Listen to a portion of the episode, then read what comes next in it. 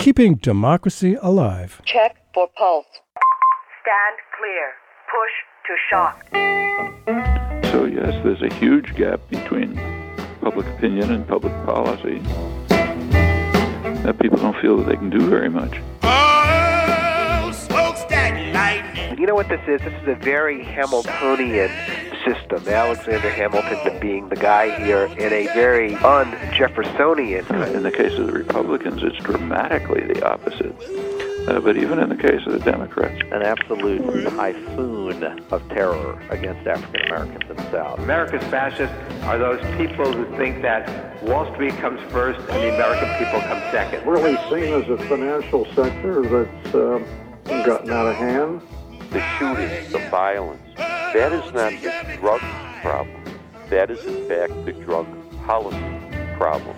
I speak tonight for the dig- dignity of man Ah, one great old president, Lyndon Johnson, who did care a lot about the public good and having a government that actually served the people. At the conclusion of the War to Preserve the Union, also known as the Civil War, the president then pledged to restore a government of, by, and for the people. And no question, government of the people has to include keeping the citizenry safe from attacks, protected from war on our soil. Providing security is certainly, certainly one of the proper functions of government. Some today see providing national security as the only proper function of government. But what if the price of security is a serious diminishment of our traditional freedoms? Of course, Benjamin Franklin has a famous quote Those who would give up essential liberty to purchase a little temporary safety deserve neither liberty nor safety. That quote often comes up in the context of new technology and concerns about government surveillance, as it should. America was never supposed to be a national security state. That model fits the old, rather unappetizing governments of, say, East Germany or the Soviet Union, uh, not we who treasure our freedom as guaranteed by the Bill of Rights. On September 11, 2001, nearly 3,000 lives were lost with the creation of a new, extremely well funded national security state. A question is how much of Demer- American democracy and traditional freedom was also lost on that day? How much of our national treasury has been spent on this new behemoth called the national security state? And how much actual security has that investment yielded? To answer these questions and more, I'm very pleased to have with us Karen J. Greenberg, Director of the Center on National Security at Fordham Law School and author of The Least Worst Place Guantanamo's First Hundred Days. Her most recent book is Rogue Justice The Making of the Security State. Karen Greenberg, thanks for being with us on Keeping Democracy Alive. It's a pleasure to be here. Well, let's let's start with a look at the scope of our new national security state. Columnist Tom Engelhardt notes that since 9 11, untold sums of money have gone into building up the national security state, and that it created a system of global surveillance, the likes of which uh, would once have been inconceivable even for rulers of a totalitarian state. Two questions. One, any idea how much of our taxpayer dollars have been spent on the new national security state? And the second question is how many agencies or departments are in the national security state? Excellent questions. Um, it, nobody has an exact number of what's yes, been spent, figured, yeah. either on our military, in, you know, interventions and all the other uh, efforts that have been taken to, in the name of national security, bureaucratic wise, policy wise. But what you what you can remember is that one of the goals of Bin Laden was to bankrupt the United States.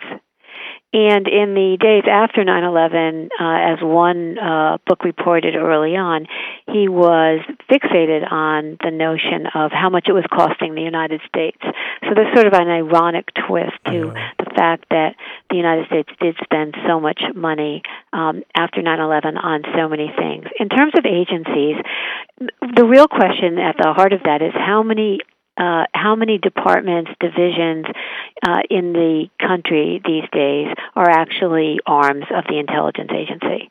Oh, wow. When uh, um, and that's really what happened was the ins- the spread of the intelligence uh, strategy, the intelligence agenda to so many other agencies one of the ways in which the government transformed itself after 9/11 was to create for good reason I think mostly for information sharing and to consider all the possible e- equities and the ramifications of any policy was to have an enhanced um, interagency process. So that meant that yeah. when issues of national security came up, you would have, you know, you'd have the CIA, but you'd also have the Department of Justice and the Department of Treasury and the Department of Defense and eventually Homeland Security when it was created, and the FBI, which even though it's part of the Department of Justice, was also a player, and that created a a space for the spread of the intelligence uh, in agenda throughout the country, and that was very much tied to the increase in state powers generally. And I can understand how before 9 11, it's like uh, one hand had no idea what the other hand was doing. There were all these different agencies and did not coordinate or share intelligence. So that, you know, you, you can see that that had to be done. But then, then again, there was something, as you mentioned, created the uh, Homeland Security, the Department of Homeland Security, which has, uh, in the name of fighting terrorism, militarized local police forces and given them tremendous new uh, powers, kind of a dare I say, police state powers that have come about since then. So I don't know if you even include that in looking at. Uh, uh you know what the national security state is, and and what uh, what kind of investments have gone into that. You know, there has been um, reports of the kind of taking military equipment and giving it to local police departments yes. rather than just destroying it or whatever else they were going to do with it. Um, but but the, but the Department of Homeland Security actually is a very mixed bag, and they are they, I think they're underappreciated in a way. They are um, it, it, they, it's an agency that was given 22 different agencies to be the administrative head of, many of which do very different things. So coordinating anything inside of DHS is its own problem. But and I know they have a lot of criticism, and uh, often there's sort of a sigh of desperation if you mention doing something at, at Homeland Security. But actually, they they have at least identified some of the more important issues that have to be um, dealt with, and they haven't they haven't found um, a sweet spot in terms of getting a constituency across the board in, in the country, but at least they're they're they're trying, and I think I think we have to give them more credit than just as spreading, um, you know, military uh, materials to police departments, which I think is a policy that has been under review right now for some time. Well, yeah, and you know there has to be national security. There's there's no question about that. The question we're discussing now is, you know, how, how can we actually achieve national security? So, what this vast new national security state? I want to look at what specifically they do. You know, and we have since our founding, and if if you were to ask Donald Trump to name the three branches of government, I seriously doubt he could do that. But it's always been executive, legislative, and judiciary. And is it isn't it an exaggeration to call the new national security state apparatus a fourth branch of government? How how much of an exaggeration would that be? Well, it, it's a it's a legitimate question. I think that um, I think you have to understand two things. Um, both of one of which you alluded to, when you said, you know, just we'll lay out the programs, which you know I try to do in my book, and I and I do. Um, but the layers of secrecy that surrounded so much of what was done in the war on terror that are coming to light either because other countries expose them, or because of the Snowden leaks, or because of um, cases that come into court, or because the government themselves decides to release things. The layers of secrecy are are somewhat staggering when you really think about how much um, the American public didn't know, most of the Congress didn't know, um, many public officials didn't know, and that's a, you know uh, then you start to say, well, what actually happened? First, we have to reconstruct what happened, which is one of the reasons I wanted to write this book. The other thing is that when you're talking about balance of powers, it, it's actually very important because one thing that happened during the War on Terror was a change in the nature of the American presidency. And the balance of power, when it came to issues related to terrorism and related issues, was, was literally not in place. So, as the commander in chief powers got stronger and stronger in matters of surveillance, detention, interrogation, even terrorism trials, um, and then targeted killings, you see sort of a an undoing of some of the basic principles that the country was founded upon. Executive killing, executive detention, executive interference with courts, or even worse, what we saw is court deference to the fact of national security. Numerous times courts said, look, it's just not our our job. It's not our business. It's the president's business. It's the executive's business to keep the country safe and make these issue, make these decisions. We're not going to interfere. And so with the exception of the Supreme Court, which was willing to weigh in on Guantanamo and the detention issues several times over the course of the War on Terror, there was a sort of negligence is probably a, a less um, a, a less attractive word, but mm-hmm. deference by the courts, and I think that's taken a real toll on the integrity of the mm-hmm. courts in the United States.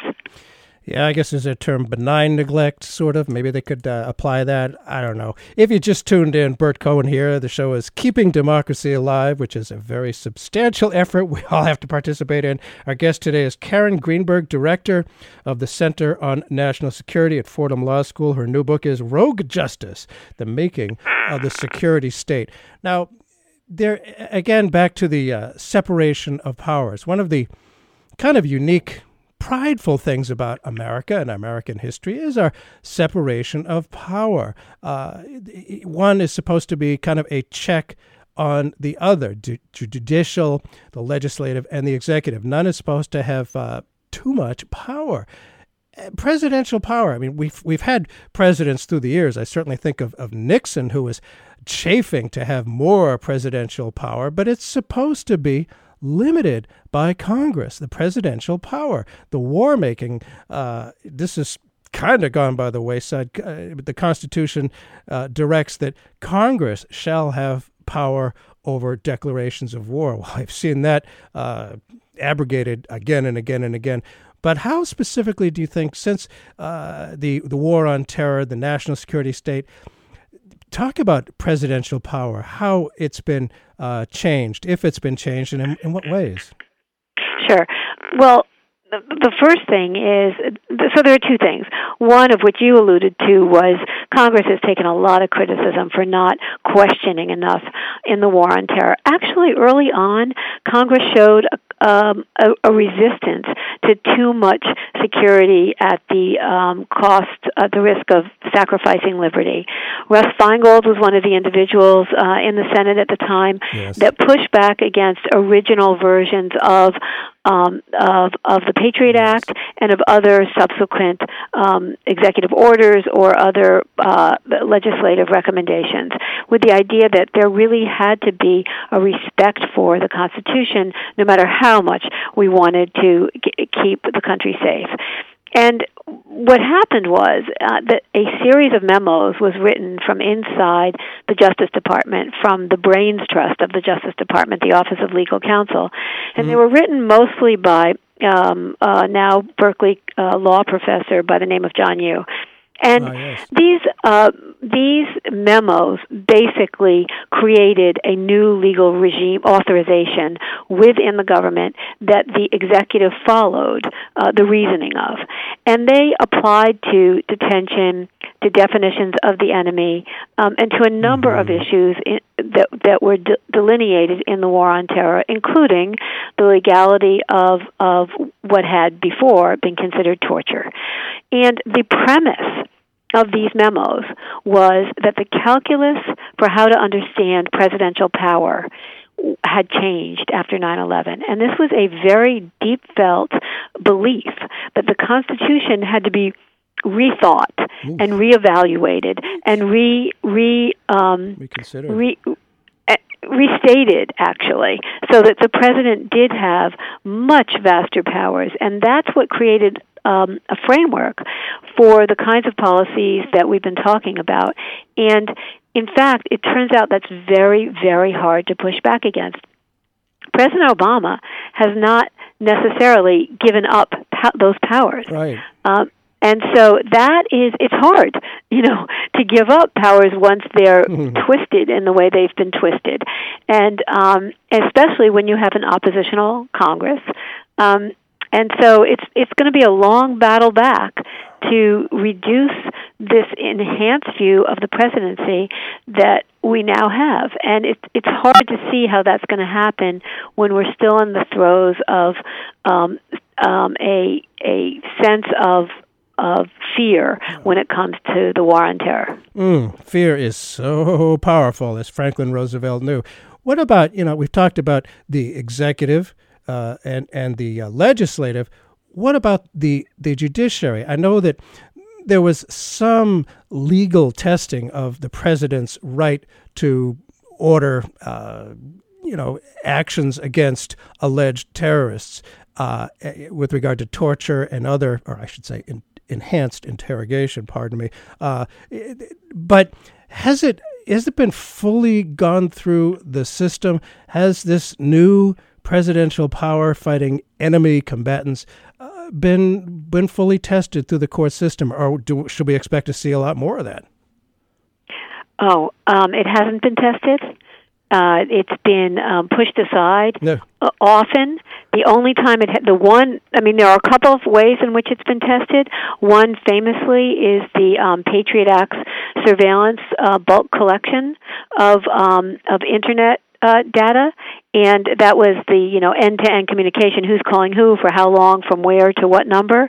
And that was a bulk collection uh, um, program that the ACLU tried time and time and time again to challenge in the courts, and court after court, with maybe one exception, said you don't have the right to challenge this because it's a secret program. You couldn't possibly know that they that you have the right to bring this this charge that you're being surveilled illegally by the government. And with the Snowden revelations they were able to bring this this um, case and to have standing. And uh, lo and behold, the courts said, absolutely, this is an illegal program.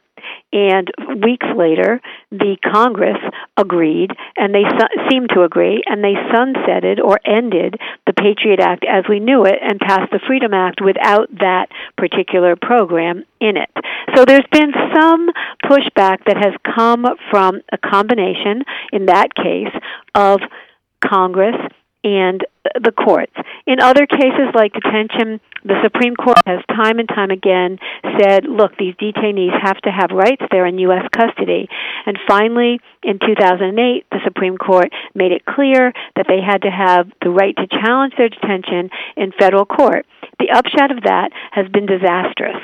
The lower courts, federal courts, uh, court, it was one court, the D.C. Uh, court, D.C. District Court, let a number of individuals um, free in terms of their habeas, saying, "Look, you're right. There, are no grounds for your detention." And the circuit court pushed back on it and said, "I'm sorry, but that is not." A, a, proper reading of the evidence. You're not evaluating the right way. And so the result is that the Supreme Court's decision to let the detainees challenge their habeas has come to naught. Wow, that's actually pretty scary stuff. And you know, habeas corpus is a basic foundational right of Americans.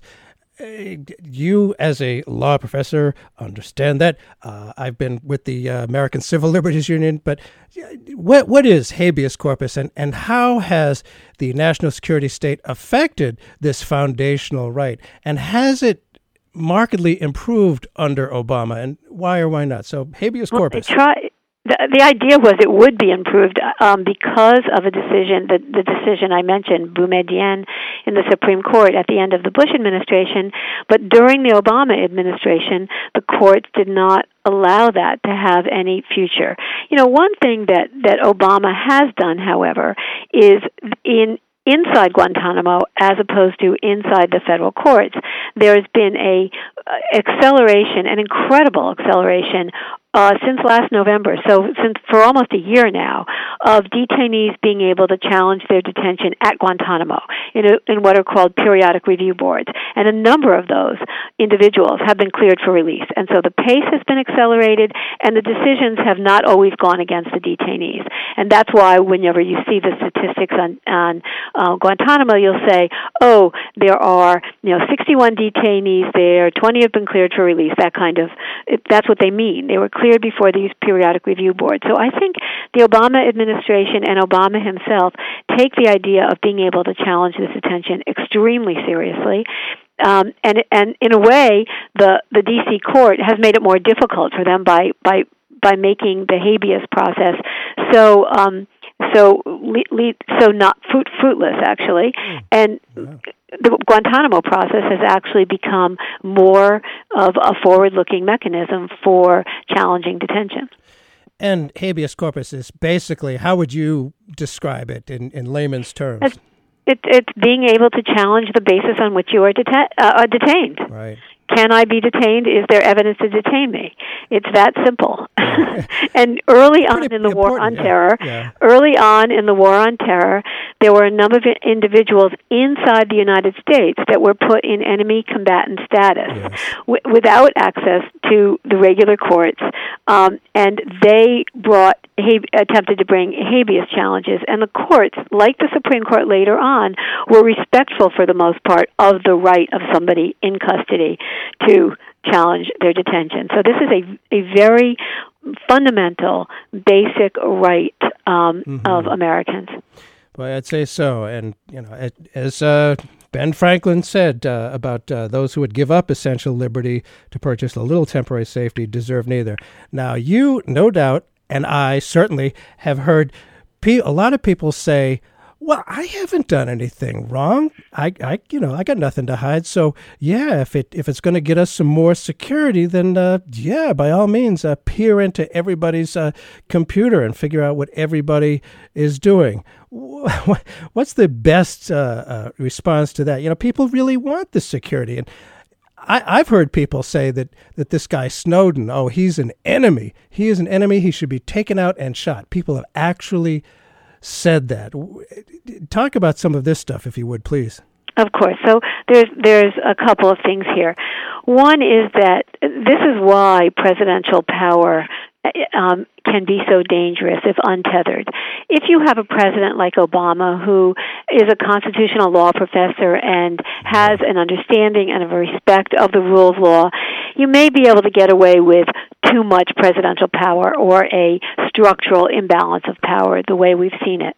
But what if somebody comes into office who wants to use it in an irresponsible way? What if somebody comes into office who says, I know who the enemy is, like George Bush did, like Obama has with targeted killings? Then who's the the enemy that gets detained, that gets tortured, that gets interrogated, that gets, you know, whatever, um, surveilled? Um, it, it's that's why we have a balance of power because it can't all depend on the fact that whoever a president will do everything mm-hmm. they're supposed to do. There, that you mentioned Nixon before. The the the excess of power is not something unheard of in American history or any other country's mm-hmm. history for that matter. Oh, and it's just so that's the first thing. The second thing is, you know, the national security state. National security against what? Exactly. Um, it's very interesting now. We're at a very interesting period, I think, of thinking about our security as a nation. We've been fighting a battle for 15 years with terrorism, which has morphed and changed, and so we're still fighting it with all of our agent, agents and agencies. However, there's no question that the question of security is changing very rapidly to being one of the nation state again, and not primarily or um, the non-state actor. And so now there's a sense that we really have to think, after having talked about insecurity and fear all this time, What's going to happen when there actually is um, a question of nuclear confrontation? What is going to happen with Korea and Russia and all the other countries in the world that are now sort of front and center in terms of American national security vision? So I think that that now um, the issue of how to talk in a legitimized way about fear, about risk, about security is very fragile. So you know, you asked about what are the repercussions of that. I think that's another one. Um, so you know, that's a partial answer to what you asked. Well, sure. And uh, Snowden, I mean, he does figure. Uh, highly in all this, and I, I would recommend the movie, by the way, for anybody who hasn't seen it. It's pretty good.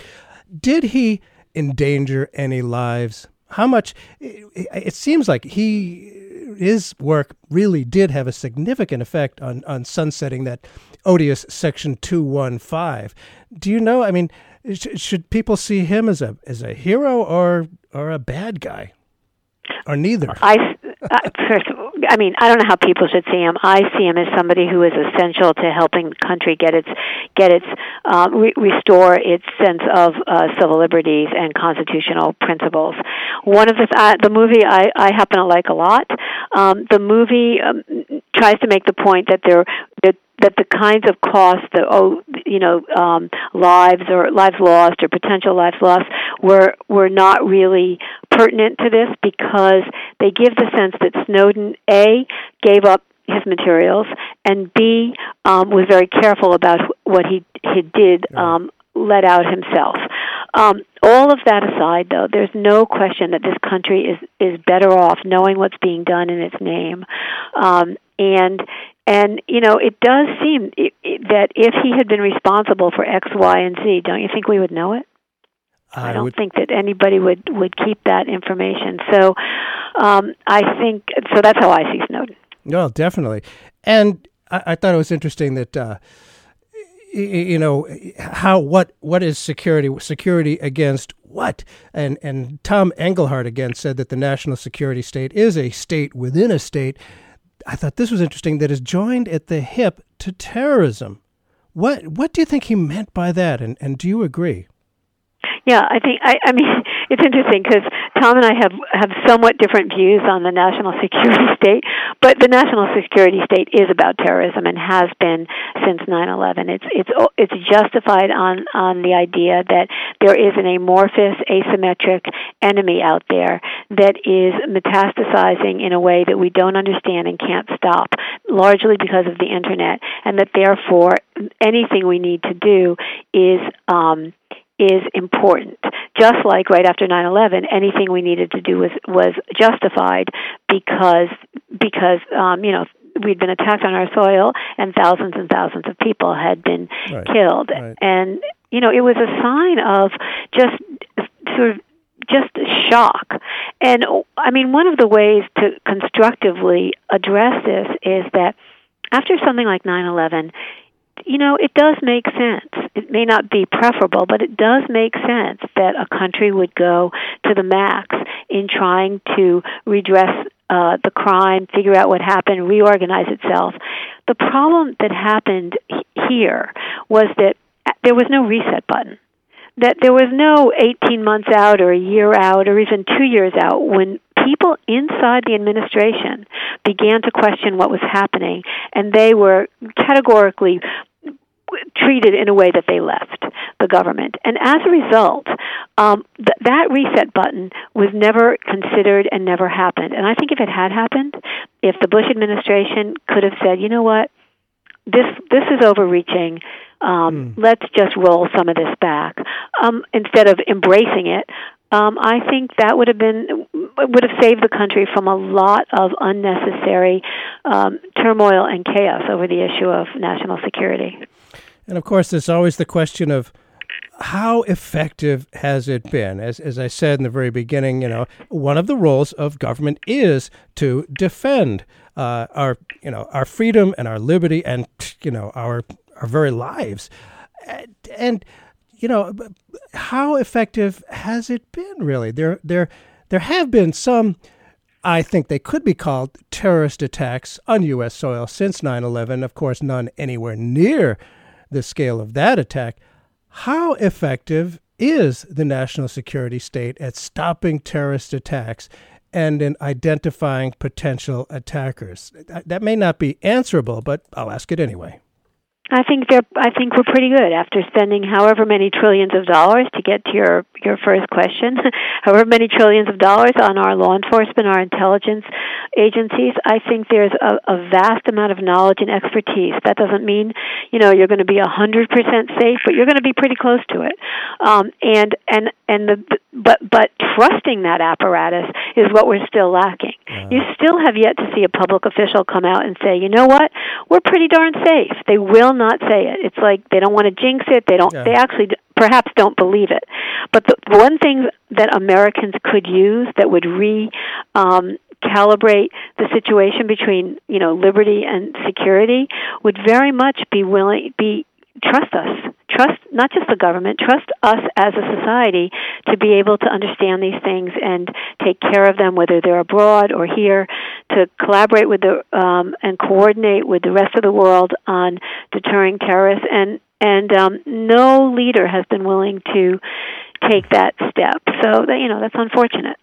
Well, certainly uh, we've seen through the many many decades that no uh, elected official wants to look soft on crime, for example, and you know these attacks. You don't want to look soft on terrorism. I, I can't imagine how any elected leader, uh, anybody running for office, would even dare go there. What would you say to? Uh, is there a way that that you know somebody running for office could could frame it? Say somebody like uh, uh, uh um, uh, what's his name from uh, Wisconsin? I can't think of his name, who's running for reelection. Uh, well, he was ousted, uh, but he fought against uh, the the Patriot Act. Russ Feingold, that's it. I knew it yeah, would come Russ to me. Feingold. Um, and I certainly I mentioned he, him earlier. Yeah, I hope he makes it again. Yep. Does is he setting an example for how it can be framed that you know you can be for security and also for defending freedom? Yeah, I mean, I think there are a number of individuals throughout the Congress um, and the the executive even who who really believe that there needs to be this this balance. The the question really is not whether or not there are enough people who want that balance, who honestly yeah. want that balance. The question is how to understand the roots of this current wave of violence, including terrorism, that has become more pronounced in the United States over the past couple of years, some of it in the name of ISIS. And the question is, what is that all about? And how are we going to understand that outside of our normal understanding of terrorism? Because it really is something different. Um, and so um, that's really the question: is do we need to understand as a society a way in which to to handle some of these issues before they happen in a way that is respectful of civil liberties and respectful of the individuals who live in the country. And I think that's the challenge now. And I think some of Washington is turning its mind towards thinking about the the civil society part um, mm-hmm. of the country and ways in which this could be very important, not in service to the national security state, but in service to the sense of, of community, um, a holistic community inside uh, the country. That's a very interesting point, I think. Who are they serving? The national security state or our, our values and our actual yeah. security? For those who just tuned in, Burt Cohen here. We are keeping democracy alive. We're talking uh, about uh, the national security state and how well it works or doesn't work. Our guest is Karen Greenberg, director of the Center on National Security at Fordham Law School, author of a new book, Rogue Justice The Making of the Security State. It sounds like you were about to say something. I was going to say that um, one, just to get to your point about effectiveness, I like that you keep returning to this word.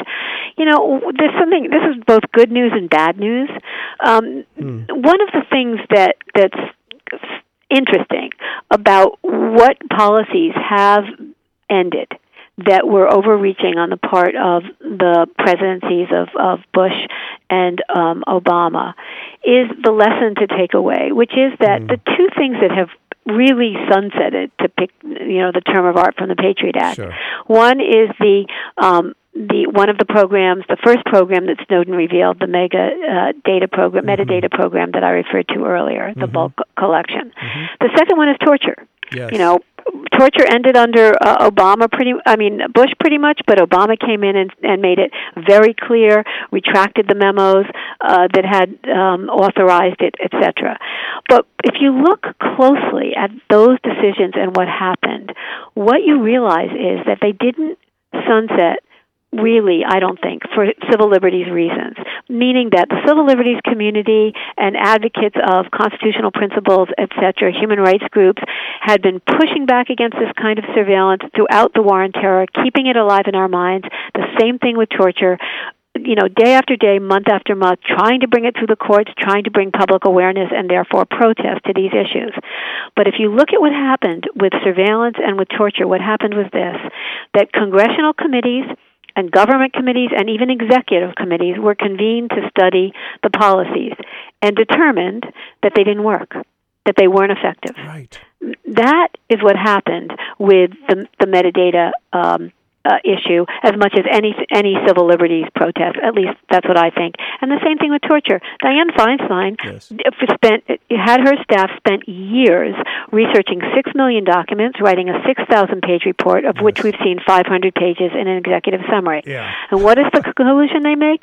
Torture didn't work to get the evidence that prevented any specific attacks, et cetera, et cetera. So this is this is an uncomfortable, I think, or at least troubling fact, which is that they didn't sunset because the rule of law right. won out over the rules of security. Yeah, that's that is troubling to me too. I mean, I would like to think that uh, you know there was a lot of noise made saying, "Hey, we don't do this kind of thing. It's it's against our our traditions and principles. These enhanced interrogation techniques." We we did move away from the torture, but all those loud voices of civil liberties people, how much influence did they have in in this backswing away from that, or was it not much at all? I think they had a lot of influence in keeping it alive and, and, and sort of shaming those who hadn't paid attention to the illegalities and the, to some extent, the unconstitution unconstitutionalities of it, even though that was never recognized in the court in the um, met- metadata program. So I think they had a lot to do with keeping this issue alive. I think it was essential. I think it was important. I think they created the the evidence and so that this story could be told the way it needs to be told.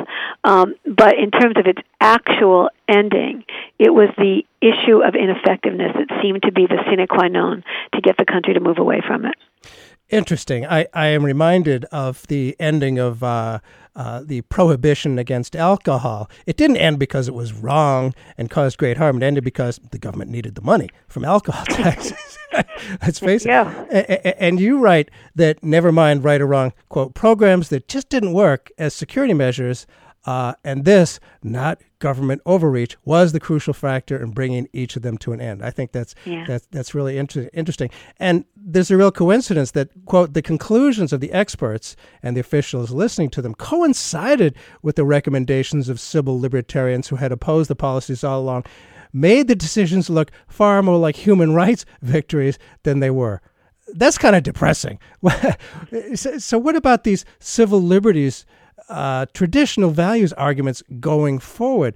Has a precedent been set that, that these arguments really don't hold a lot of sway? That concerns me a lot. No, I think that the, the precedent has been set that when the courts actually pay attention and are not you know, do not defer and look at these things legally, whether it's detention issues, um, you know, uh, the right to challenge your detention in court issues, whether it's surveillance, whether it's interrogation, that the courts will rise to the occasion if they are if they see that they can do that, if they're given the space and allowed to hear the argument. Remember, these courts kept saying you can't bring this, you don't know enough, you don't have standing, you you don't have the right to bring this before right. court. Be- right. But the fact is that if if the courts will at least hear these cases, they will see that there is a discrepancy between sometimes the law and sometimes you know constitutional principles when it comes to many of these war on terror uh, policies. I mean, the other side of this is that some of these policies um, that were just under the uh, under the radar and many of them secret. Uh, one in particular that had to do with foreign intelligence surveillance eventually became law. And so that's another part of it. When Congress can acquiesce by passing laws that codify a program that stretched uh, constitutional principles. So that's a that's a whole other issue that we haven't talked about, but that too is something to think about when you say, well, we want Congress in there, we want these things to be law, but then when they are law, you're stuck with them. And so that's another one of the war on terror um, dilemmas, which is when you're a civil libertarian and you're pushing for something to change, you can end up with pushing for instead passage of a law that stretches constitutional principles or legal principles beyond what you were really aiming for. Ooh, the old law of unintended unintended consequences. Ooh, I hate when that happens.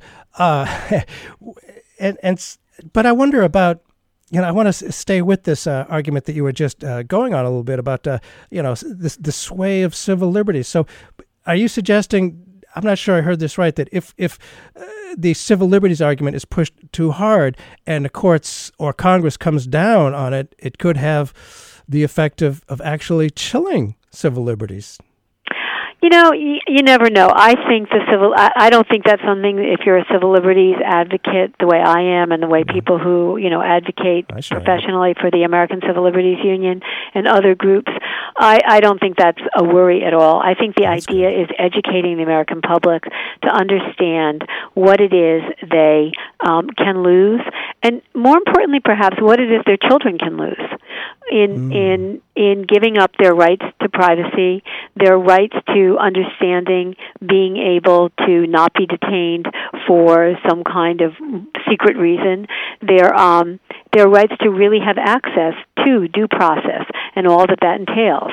And I, you know, you don't. These are these are um, these are categories that you don't want whittled down. Mm. Because if they are, you you really don't know how they can spread. And one of the one of the uh, words that's often been used in the war on terror is mission creep. There's something that starts in one category, like for for a terrorist, could spread to something else, and and you really you know that's not just um, some kind of overreaction.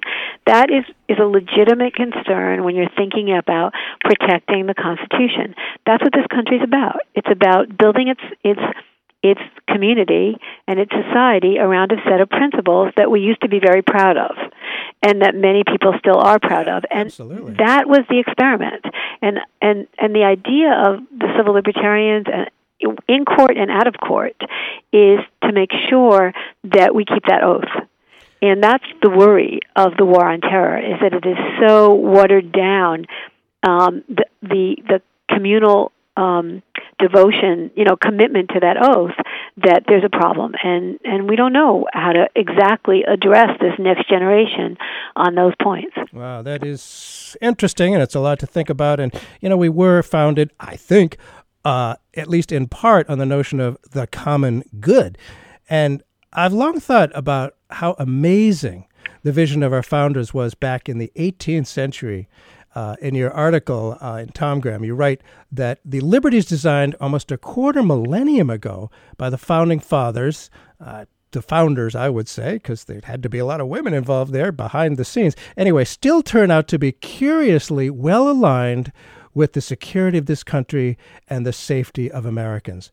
So, how, how brilliant were they, the founding people yeah. uh, and how you know how is it so well aligned in what way is it so well aligned with the security and safety of americans today no that's why it's so amazing you know it takes you you look at this you think about it you participate in in the discourse that's going on and then it sort of just hits you over the head that that when they went going back to our earlier conversation when torture was determined to be ineffective by the Feinstein Committee's report, and when surveillance policies were determined to be ineffective by first a presidential review uh, committee and then by another board um, inside the gov- a, a commission by the government. When these, when when time and time again you find out that they didn't work, you begin to wonder how is it that the things that the Constitution ruled against are are the things that were actually made us weaker.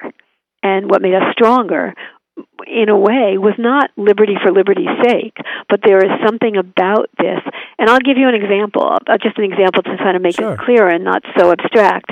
One of the things that happened during the war on terror was a commitment to or a, a- an embrace of uh, quantity over quality. To give you an example, obviously surveillance. That the more the better. You know, we just get everybody's um, Right. uh, communications. Then we'll be able to find the terrorists. We'll just search for certain numbers, right? For certain um, tag Yeah. tags, right? That's one thing. Guantanamo. Let's just round up everybody we can and bring them to Guantanamo, and we'll figure it out when we, when we get there, right? It's bound to make us safer. Sure. And there, let's let's in you know let's round up Muslims right after nine eleven. That will that'll make this. These are not American law. Is built upon the principle that individual suspicion and focusing on actual evidence is what keeps a, is is is what's right in terms of rights and liberties and also what keeps us safe because that's the smart way to figure out who wants to do damage to you or you to society and that's the trick as is to know how to sift through that information so that you're focusing on getting certain information, not all information. And that's one of the things that the war on terror diluted and and had people uh, work away from that hopefully is being somewhat um, restored, although I don't know. So all I'm saying is that's an, that's a, a more concrete example of how the idea of what the founders thought about in terms of individual suspicion um, is so much about what actually helps a nation know who might do it harm.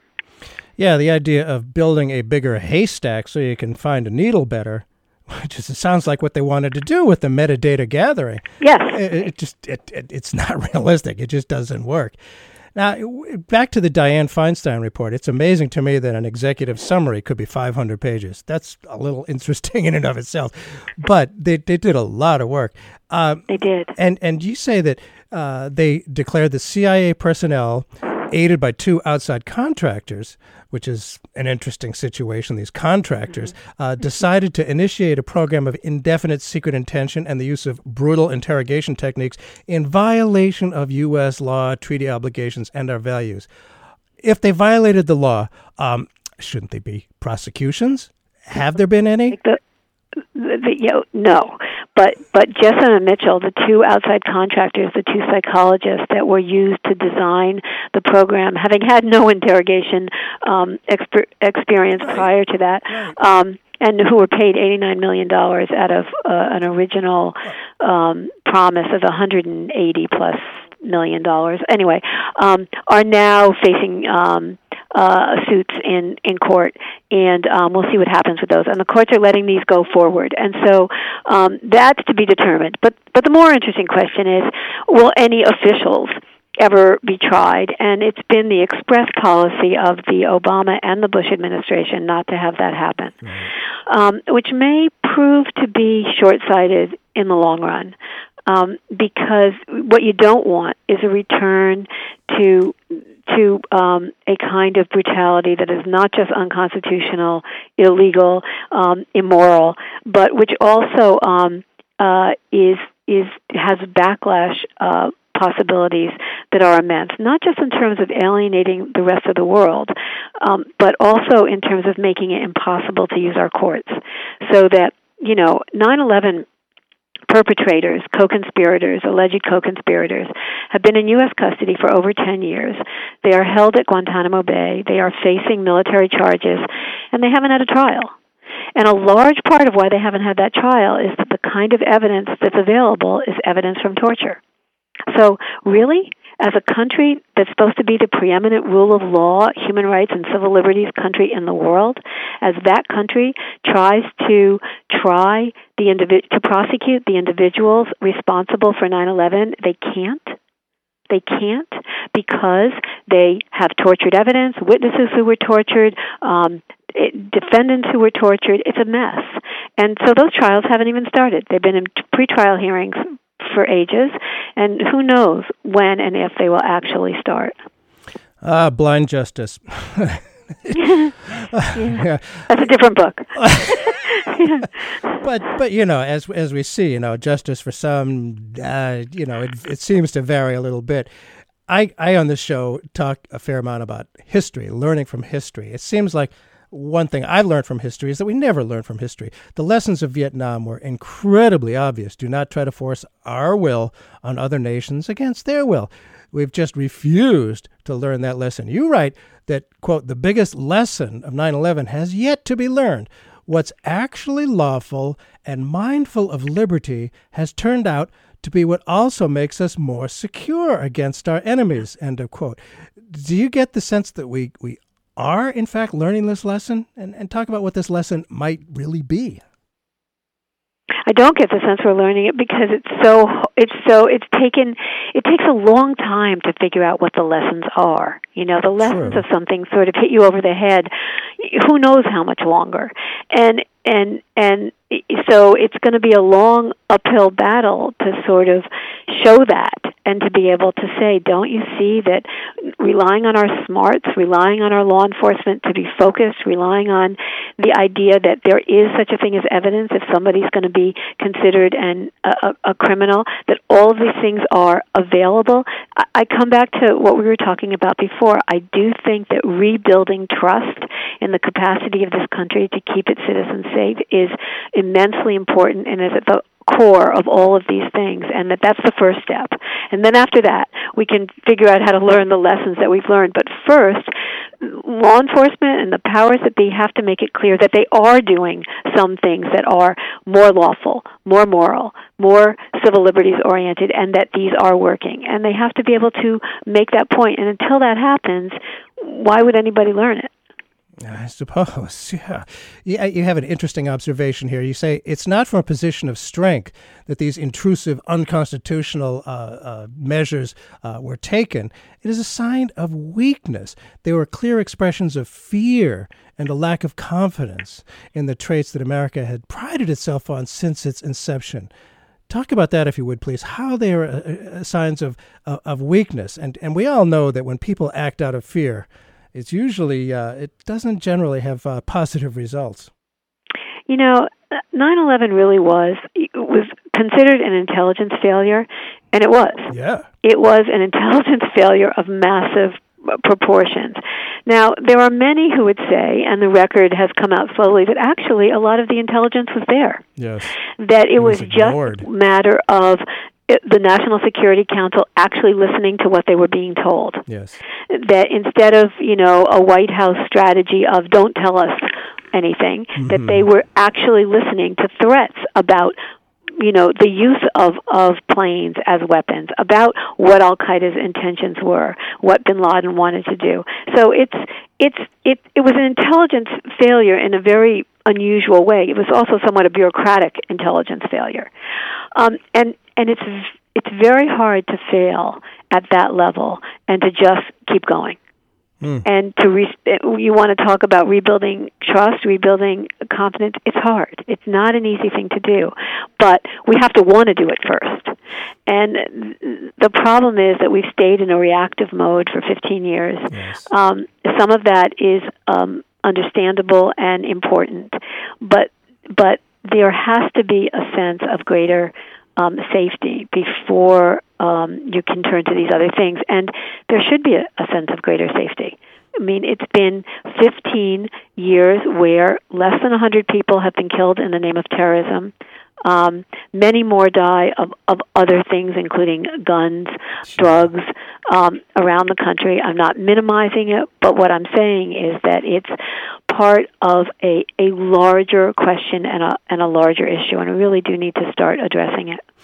The knee jerk reaction to terrorism has been obvious and has largely failed.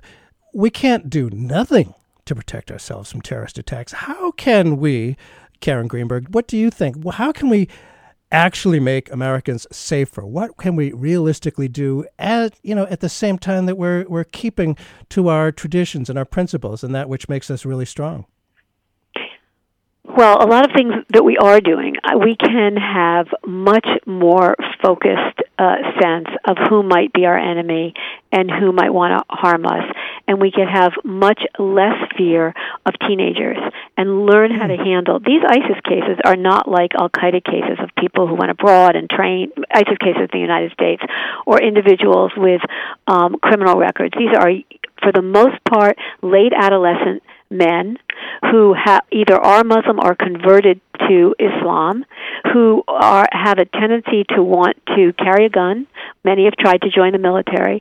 We need to think about how we're treating our young men and guide them so that they are not going to go down this road. And we need to guide them earlier and catch them earlier before they feel the kind of um, dislocation and identity crisis etc that people across the border feeling we're we're naming the ISIS ones but have you not noticed the amount of violent violence in America in the past couple of years yes. so i think we need to if you if you want Americans to be safer to feel safer they're going to have to be safer and the safety is not necessarily from terrorism it's from understanding the, the fissures in our own society at this point, and then on the other side, mm. rethinking about the state actor. And so we have we have some big challenges.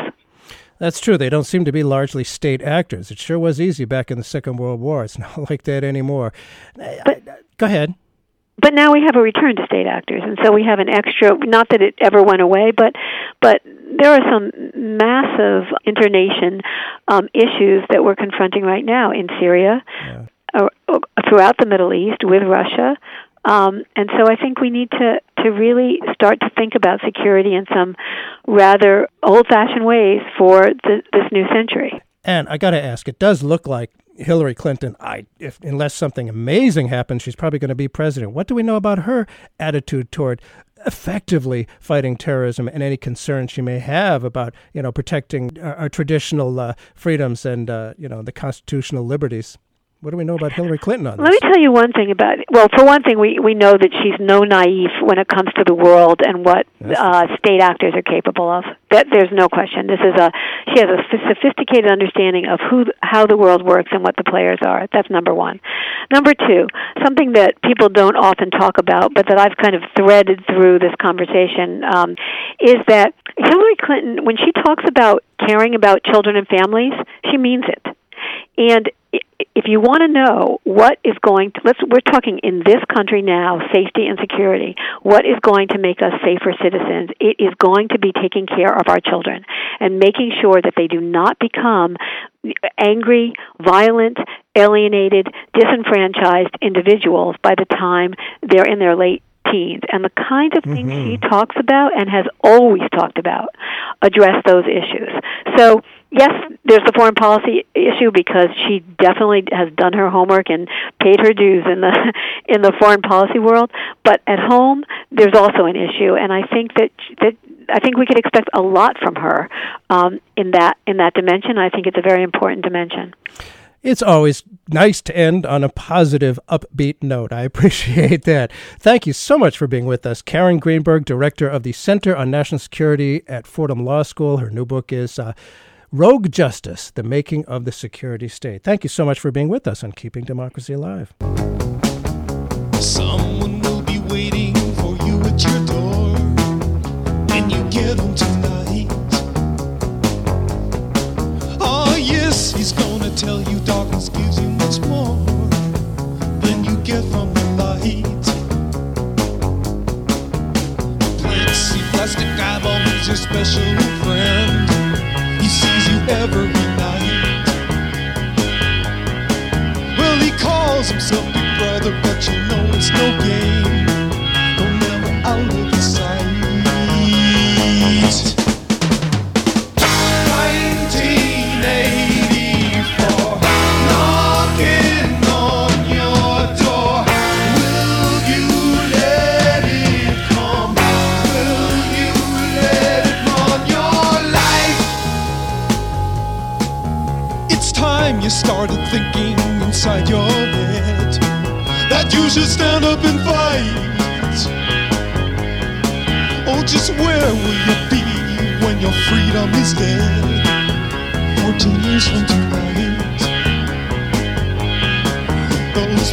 see plastic coppers, they're your special friends.